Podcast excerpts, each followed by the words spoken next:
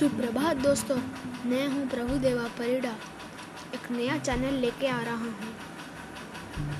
हम सबसे पहले तो हम डिस्कस करेंगे द रूलर्स ऑफ़ दिल्ली के बारे में, जो अभी नहीं, बाद में करेंगे।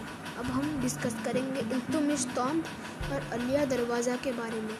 इल्तुमिश तौम को शमशुद्दीन इल्तुमिश ने बनाया था और आलिया दरवाज़ा को फिरोज शाह तुगलक ने बनाया था। हम आगे चलकर बात करेंगे इसके बारे में, एपिसोड वन में। तो तब तक के लिए आप ज़रा वेट कीजिए।